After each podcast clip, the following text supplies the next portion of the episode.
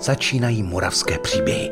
Životní osudy zajímavých lidí žijících na Moravě vám přináší Český rozhlas Brno a partnerem pořadu je Paměť národa. To je redakce dokumentaristů působících na Jižní Moravě. Díky nim vzniká unikátní archiv vzpomínek pamětníků.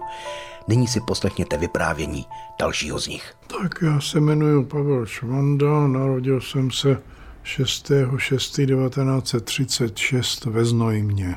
Spisovatel, novinář a dlouholetý pedagog Jamu Pavel Švanda sice přišel na svět ve Znojmě. Jeho rodina ale po Mnichovu přesídlila do Brna.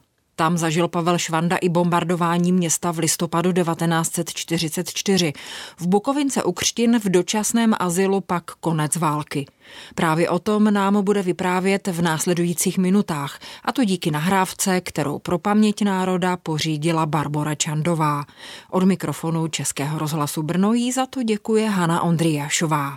A teď už se společně vraťme do posledních měsíců druhé světové války za Pavlem Švandou, kterému tehdy bylo necelých devět let a bydlel spolu s rodiči v Brně na Kolišti. No, ten dům, ve kterém jsme my byli, ten přímo zasažen nebyl, ale těch zásahů v okolí bylo poměrně dost, takže bylo vidět ve světle těch svíček a těch petrolek, jak ta solidní stavba z toho 19. století dělá takhle.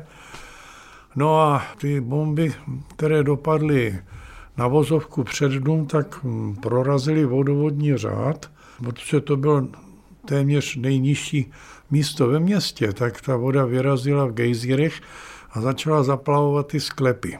No teď teda jako, tak ta voda se tam hrnula těm sklepními okynky na nás. Tam byl koks, začal se vyvíjet svítiplyn v té reakci, ne patrně v nějaké nebezpečné koncentraci, ale na tu psychiku to působilo.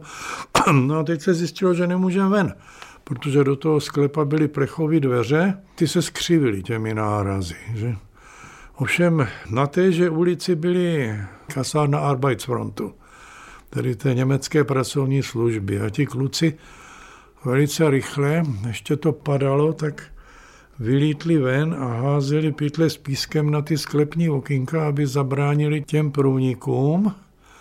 No a pak se konaly všelijaký záchranný práce. My jsme se nakonec takovým bočním vchodem vybourali do dvora. Tam nás vytáhali na půl mokrý jak králíky. A no, jsme čekali na tom dvoře, co dál, ale jeden takový zajímavý, pro mě zajímavý detail, můj táta byl velitelem Luvčocu, tedy té civilní ochrany v tom bloku. A byl povinen podat hlášení, jestli ten dům byl zasažen, nebo jestli tam někde je nějaká časovaná bomba nebo něco takového. Samozřejmě, že ten formulář si sebou nebral do sklepa, takže běžel do toho druhého patra, kde my jsme bydleli a já samozřejmě za ním. Jo. To jsem si nemohl nechat ujít. A jak jsme přišli do toho našeho bytu, který měl okna obrácený do parku, samozřejmě teda okna byly vytlučeny, že vysypaný, tak jsem viděl to panoráma, na který se pamatuju docela dobře. Hořel jezuitský kostel a i nalevo byly nějaké zásahy, to bylo vidět. Na ulici leželi zabitý koně, tam stávali povozníci s koňma. No a ve vzduchu bylo, byla spousta poletujícího černého papíru. Tak, jak byly někde zasaženy nějaké ty budovy, které hořely a ta úřední akta a to, co tam bylo, tak ten černý papír a, a kouř, to pro mě bylo takové jako znamení toho bombardování. No. Tak když o tom vyprávím, tak to mm, vypadalo dobrodružně, ale v těch osmi letech to přece jenom jakýsi šok byl a potom kdykoliv houkaly ty sirény, tak to jsem se cítil velice nepříjemně. No.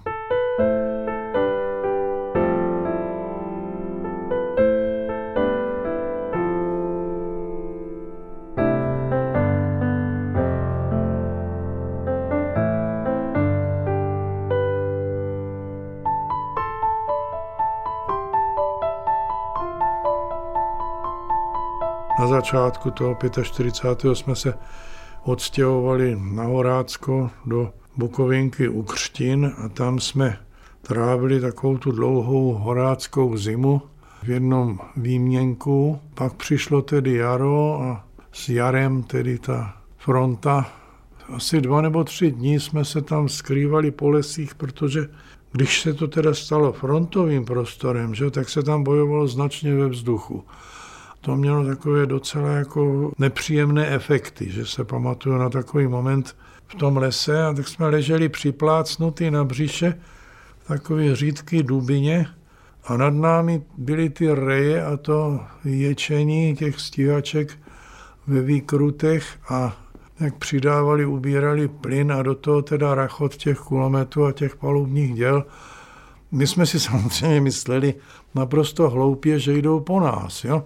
A my jsme je vůbec nezajímali. Oni se rvali sami mezi sebou, tam, kde si nahoře. No a byli tam i nějaký, nějaký sestřeli, nějaký Messerschmitty, tam skončili dole. No. A pak ten letecký boj utichl, že a odstli jsme se na té bitevní čáře. Vesnice byla obsazena německými pěšáky. To německé osazenstvo v těch zákopech přímo na té čáře odporu, no tak to bylo takové jako docela jako smíšené a, a víceméně jako přívětivé, že jo, ty chlapy, co to měli na krku a ty války měli už plný zuby, tak se s námi domlouvali, my jsme strávili několik dní ve sklepě takový větší vilky, pač to byl jeden z mála vyzděných sklepů v té vesnici. Jinak se tam lidi většinou ukrývali v těch sklípcích, které tam měli na brambory. A tam to bylo teda dost nepohodlný. My jsme měli aspoň normální vybetonovaný sklep se slámou na podlaze. No tak jsme tam jako čekali, co bude. Pořád se jak se nic nedělo, sem tam padla nějaká rána, ale jinak bylo ticho až na 1. května 45 začal teda ten ruský útok směrem od Račic, a, ale on ten útok byl takový jako O žádný velký nápor nešlo, oni tam nepoužívali dělostřelectvo. Odbilo se to s nějakým tím ostřelováním minomety a s intenzivní palbou z kulometu ze dvou stran a pak bylo ticho. A pak jsme slyšeli dupání někde nahoře nad námi. No, děda povídá, tak už jsou tady. Jo. Ticho pokračovalo a pak v těch dveřích toho sklepa se objevili dva sovětští samopalníci. A je to jsme museli teda zbystřit oči, abychom poznali, že jsou to Sověti, pač oni měli na sobě německý maskovací pláštěnky. No ono toho dne na tom Horácku zrovna tak jako trošku padal sníh s deštěm. A dokonce měli i německé lodičky, no. A na nich měli teda rudý hvězdy. A samopaly měli ruský, tak si nás tak jako prohlídli. Chlapi jim tam nabízeli slivovici, tak to striktně odmítli napili se trošku vody z hrnka a pokračovali dál.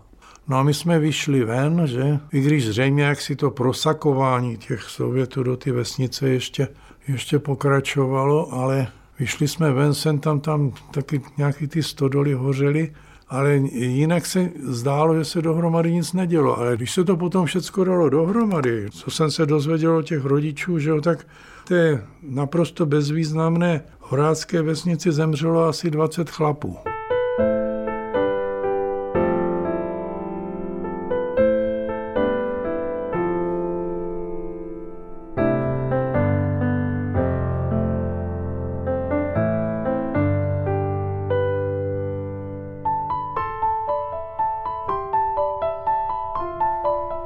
Přijeli jsme do Brna Takové první přivítání na kolišti byl obrovský kráter na křižovatce.